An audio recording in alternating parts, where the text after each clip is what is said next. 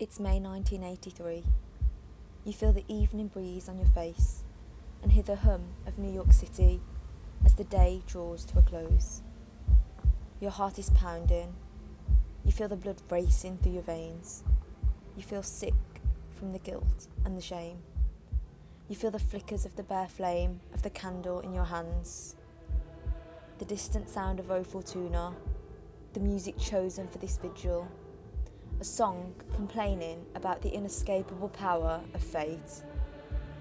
This candle symbolises their life, but could tomorrow come to symbolise your life, our lives? Is this a symbol of burning love for another fallen?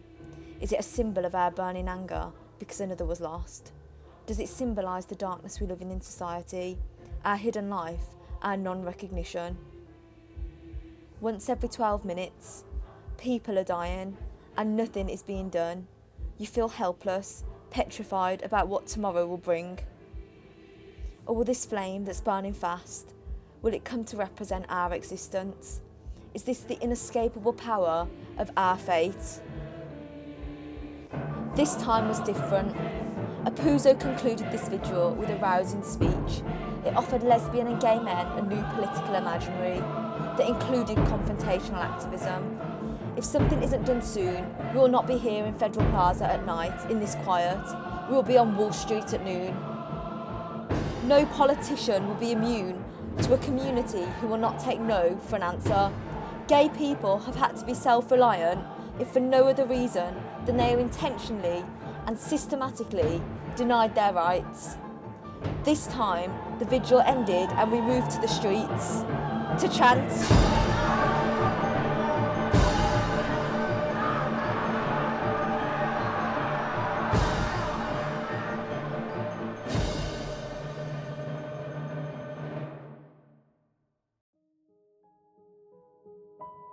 1983 was a blip, a sudden loss of control.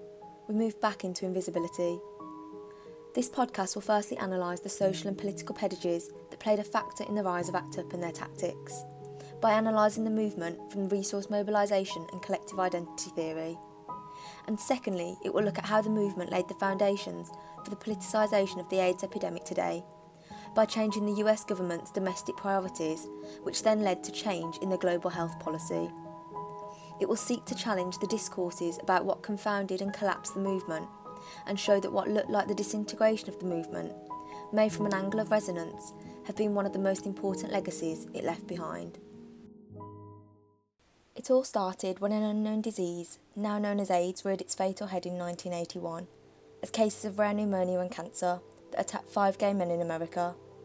AIDS activism started with grassroots activism, carried out by the affected communities and as Richard Parker notes, it emerged on the heels of the 1970s struggle for gay liberation. To understand how AIDS activism culminated in the direct action protests by ACT UP, Professor Deborah Gould has argued that the emotional habitus needs to be considered to identify the movement's sense of political possibilities. Gould acknowledged that after Stonewall there was a general shift away from gay liberation and radical left politics. Focus on the legislative realm became central, and the politics of respectability emerged. AIDS brought gay men's sexual practices under the heteronormative society's microscope. It reinvigorated the shame and the self hatred within the community. The early years of AIDS activism is epitomised by this statement made by the gay men's health crisis in 1983. It emphasises the focus on respectability, countering social stigma, and the gay image. We are showing the world that the gay community is as cohesive, strong, determined, and responsible as any other. So, what changed in 1987 that meant gay men were more receptive to direct action? As Andreas Philippopoulos Mihalopoulos argues, public order is an anaesthetic, but not everyone can remain anaesthetised. For some people, it becomes a matter of life and death. Resource mobilisation theory emphasises the importance of resources in the development of social movements. The theory argues that you need more than a common injustice to start a movement, because there's always a disgruntled group but this doesn't necessarily lead to a movement. You need resources, such as people, experience, time, money, and access to external resources. The strand of resource mobilisation that is most applicable to the formation of ACT UP is the political theory by Tilly and McAdam. Resource mobilisation states that movements arise out of a change in the group's resources and the opportunity for collective action. Grievances become secondary. But the political theory accepts the importance of individual grievances to the extent that they provide opportunities and networks which contribute to mobilisation. When looking at ACT UP, close attention ought to be paid to the movement's demographic. Patricia Siplon, St Michael's College, Professor of Political Science and Director of Public Health, not the most invisible gay men in the community. They were men who otherwise had a lot of power. Most of them because they were middle class, because they were used to sort of a certain level of privilege and, and it got yanked away from them. That created a, an anger sort of circumstance. Under this analysis, ACT UP emerged from the political and societal disenfranchisement of white middle class gay men and their relative deprivation. This change in political context, where the gay community were under attack with a mortality rate that was thought to be close to 100%, anti gay policies such as the Orphan Drug Act that prioritised profit over people, and the infamous Supreme Court decision in Bowers and Hardwick that upheld sodomy laws meant that this new political climate led to opportunities for the aggrieved but already cohesive gay community, and this led to the formation of ACT UP. AIDS reduced the consequences of participating in direct action, as the politics of respectability and the idea of adding gay men and lesbians into society and stirring was no longer a viable option. The political climate was right for direct action. Someone was dying every 12 minutes, there was widespread inaction, the community were outraged, and they had resources to mobilise and nothing to lose. From the angle of resonance, Kramer's speech said the right thing at the right time. It wasn't revolutionary, he called for direct action with the Apuzzo in 1983. What was different was the community's loss of faith in the governmental institutions and the change in the socio political climate started the movement. Under resource mobilisation, activist actions become rational. The costs and rewards of different types of activism are weighed up, and the availability of external resources, such as the media, influence the tactics which are adopted. The essential resources that the white middle class demographic bought were, as Josh Gamson states, that of being born of participation rather than exclusion. They had knowledge of how to disrupt American society using its own vocabulary. ACT UP deployed tactics which would disturb middle class America. They engaged in demonstrations they knew that large city newspapers with the middle class readership would cover, because they were themselves middle class readers. As Craig Jenkins identifies, Movements need to balance being outlandish and gaining press coverage but risking exclusion, and being conventional and persuasive but being ignored. ACT UP realised the open system of a movement and the influence of external factors in shaping their success. They used the media and TV to shape their activism by adopting an inside outside tactic. They ensured that outside they used street theatre, graphics, and chants to capture the media's attention. But in using these chants, they conveyed their message succinctly in the few seconds of airtime that they would receive. However, resource mobilisation theory becomes problematic when looking at personal change movements. The key reasons that the AIDS activist movement was successful in the first place is that it was it was essentially two movements in parallel. There was a policy directed larger structural movement and there was a very personal self-empowerment movement. How social movements arise and why they're successful does depend largely upon resources and the opportunity for a movement, but it's more nuanced than this. Resource mobilisation focuses on the structural shifts that give rise to the resources that are needed for collective action, but the theory fails to explain why. Collective identity is being used to explain the non rational reasons why people join social movements. As Gilbert Elbaz has recognised, we need to look at the way the two social movement theories operate dialectically it becomes clear from the demographic of ACT UP that the movement isn't just about resources. There's a confluence of social movements stemming from marginalised, non hegemonic groups within society that have gathered around common grievances and conceptions of domination, and each brought with them resources.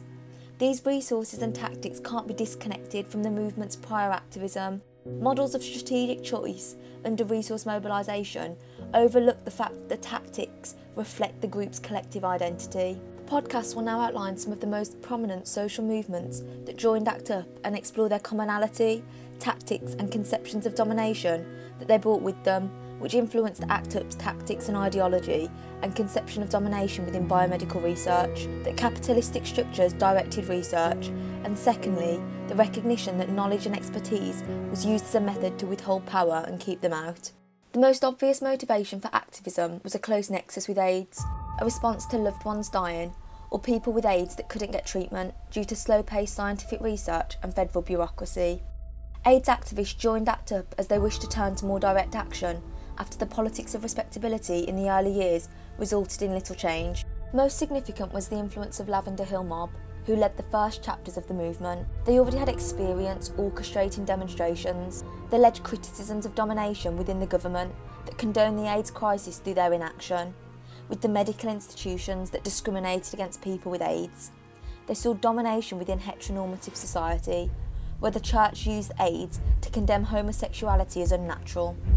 They brought with them tactics such as the ZAP, which involved direct confrontation with a politician or corporate leader, which could then be captured by the media. ACT UP learned from the anti war and civil rights movements that civil disobedience, which included a risk of arrest, would attract the media. They tailored activism to utilise external resources, and at rallies, they would direct media outlets to designated spokespersons, holding a sign from each state, because they knew that this would localise a national protest and ACT UP would be front cover. They utilised inside out strategies where they ensured that outside there would be a mass direct action demonstration with chants. Black, white, gay, straight, AIDS does not discriminate. Women with AIDS under attack. What do we do? ACT UP, fight back. The gay and lesbian communities also found commonality with ACT UP. Lesbians did see this commonality. and It wasn't because of the, the actual impact, but the policy responses, you know, were not nuanced. It was just they were anti-gay. When government is coming down on gay men and lesbians, then we got to respond. This is existential for us. The leader of the Gay Action Alliance joined ACT UP and encouraged members to support the movement following Bowers and Hardwick. This case had a multiplier effect because of how anti gay norms became pervasive in society. The judiciary is meant to be impartial and uphold civil rights, but they reinforced and legitimated anti gay policies. They found commonality due to their emotional connection as a marginalised group. The hegemonic class had constructed gay men and lesbians as outsiders through anti gay policies. They brought with them tactics that reconstructed and reclaimed. They took protests to heterosexual safe havens where the gay community was not expected. ACT UP took the pink triangle, a symbol used by Nazi Germany to demarcate gay people by tattooing them, and they reclaimed it. In reclaiming this symbol used to mark death, they took control over defining a cause of death. Banners stated that homophobia was the cause of AIDS deaths. This symbol was a political attack on the Reagan administration by likening their serious consideration of tattooing those HIV positive to that of Nazi Germany. A tattoo was equivalent to a death sentence because it would drive gay men further underground. They reclaimed the blood in demonstrations, blood that had connotations of being pure and corruptible by AIDS, and they turned it into blood on the government's hands. Feminists found commonality with ACT UP as part of the fight for control over your own body. It wasn't only due to the opportunity for collective action, but also because of their social identity as outside of the hegemonic class. They'd been systematically prevented from participating in medical trials and drug research. That self empowerment strain just came straight out of feminist organizing and activism. On that larger structural movement, women who identified as lesbians also helped shape a number of the early points of early campaigns, like broadening the definition of what AIDS was. They helped ACT UP to identify one of the central cultural relations of domination the dichotomy of knowledge, which kept activists and people living with AIDS out of policy and decision making, out of scientific research, and therefore perpetuated the withholding of treatment.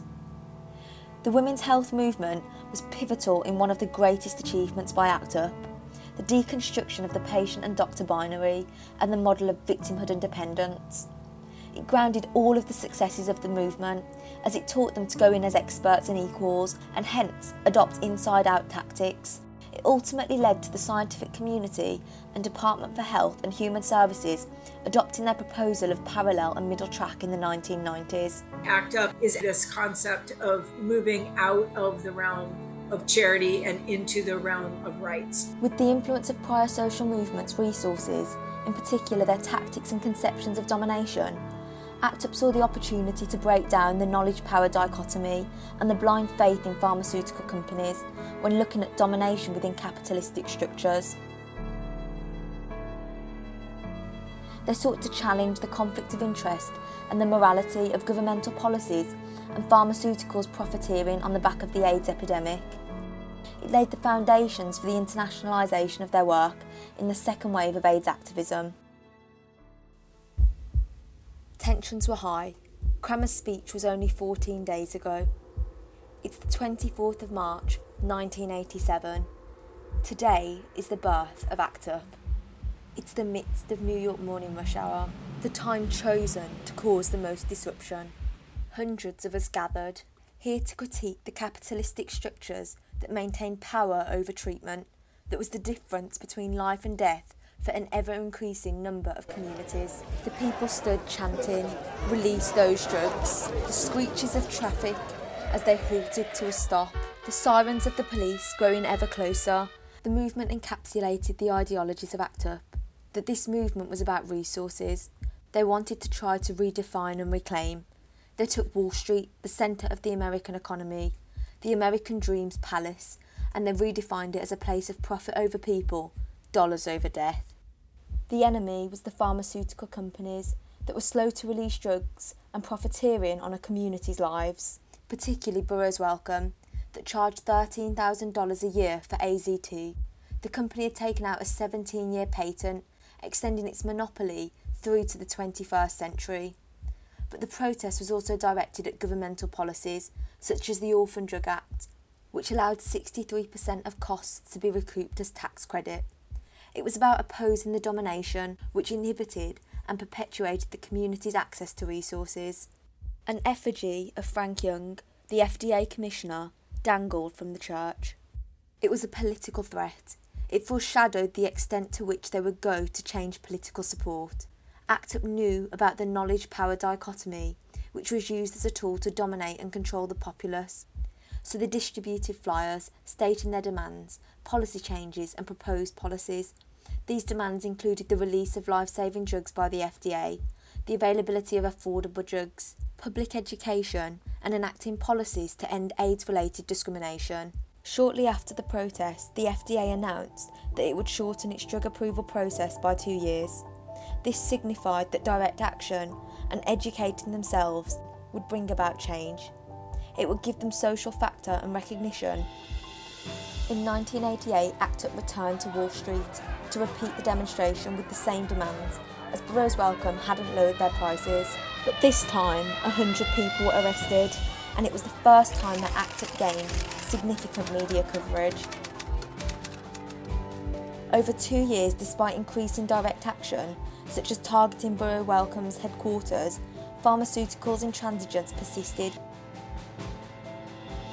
But in September 1989, activists stopped trading on the New York Stock Exchange by chaining themselves to the VIP balcony and blowing foghorns so the opening bell couldn't be heard. They hung a banner, Sell Wellcome.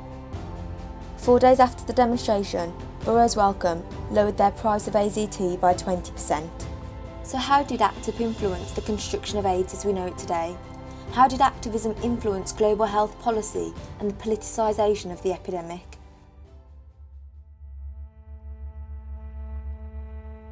As demonstrated in Part 1, movements don't arise in a linear way. Emergent causality is central. When looking at movements' legacies and successes, these aren't linear either. ACT UP's ideologies were aimed at deconstructing models of victimhood and dependence which were maintained by the knowledge power dichotomy, and they framed AIDS as a human rights issue. When looking at the movement's legacy, ACT UP have been heavily criticised in academic discourse for the group's identity, which has been blamed for the disintegration of the movement. Their legacies have often been confined to their contribution towards gay and lesbian rights. But based on the theory of resource mobilisation, when the availability of resources and social structure change, this necessitates the decline of a movement. What is often overlooked is the continued work of ACT UP in the access arena. ACT UP argued that AIDS required an exceptional response to protect the rights of those infected by underscoring the need for the commitment of resources. It gave rise to AIDS exceptionalism. International response has been unprecedented. If you look at the budget numbers from the time of Clinton up through Bush and forward, especially for the United States, but because the United States finally opened its purse, it did it around global health because it was being pushed on global health. Those numbers, they didn't just double, they went up by factors of 10 and 20 and 30. They framed AIDS as a human rights issue and gained support from public health officials who feared that stigma would prevent those at risk from getting tested and that those infected would be prevented from accessing health services which would drive the disease underground. Traditional public health measures, such as isolation and quarantine, would be fatal. In the 1980s, public health adopted a human rights framework which accounted for societal based vulnerability. As Lazzarini stated, HIV was so exceptional, public health officials agreed that policy should cater to the uniqueness of the epidemic. Public fear was so great the political power of gay men so substantial, and concern over stigmatisation so real.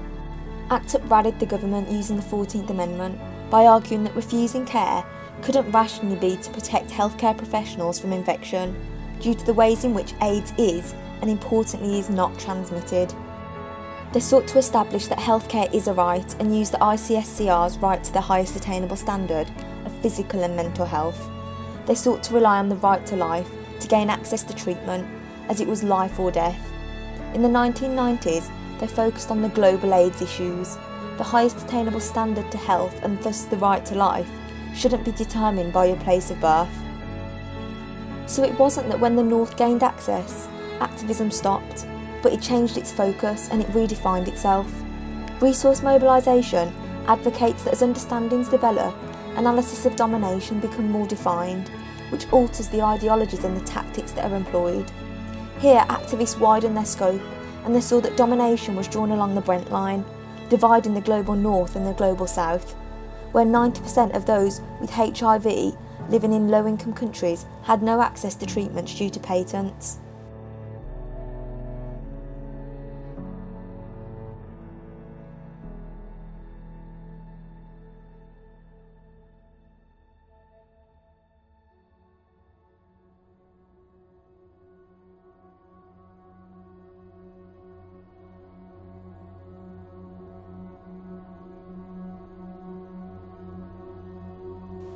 New York, Philadelphia, and Paris formed the Health Global Access Project and objected US trade policies which promoted US pharmaceutical patents. They revealed the government's threats to withhold foreign development aid and restrict trade for any infringements to US pharmaceutical patents, and in particular, their targeting of South Africa that was on the watch list. Similar to the protests on Wall Street and against Burroughs Wellcome, it attacked the government for working in concert with pharmaceutical companies and implementing policies that prioritise profit over people. HealthGap participated in direct action by adopting tactics such as the ZAP when they disrupted Al Gore's presidential campaign. Gore played a leading role in negotiations with Mbeki to persuade the government of South Africa to change the law allowing parallel imports of generic drugs.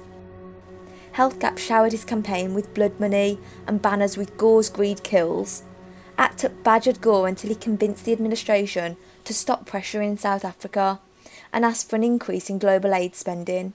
They subsequently got invited to discuss their concerns, and when Bush won the presidential election, he adopted the President's Emergency Plan for AIDS relief. Their angle of domination and framing AIDS as an issue of rights gained traction internationally, where their attack on Gore was publicised globally.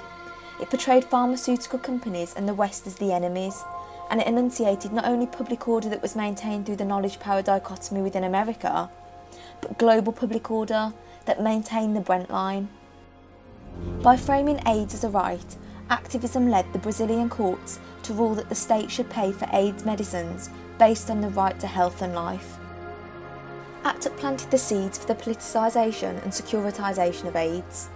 Whilst their legacy is often confined to the progress made for the gay community, This, in a way, serves to perpetuate the discourse that claims that its exclusive identity led to its failure, and it doesn't recognise the reshifting and reconceptualisation, and therefore ACT UP's influence in the global arena for access today.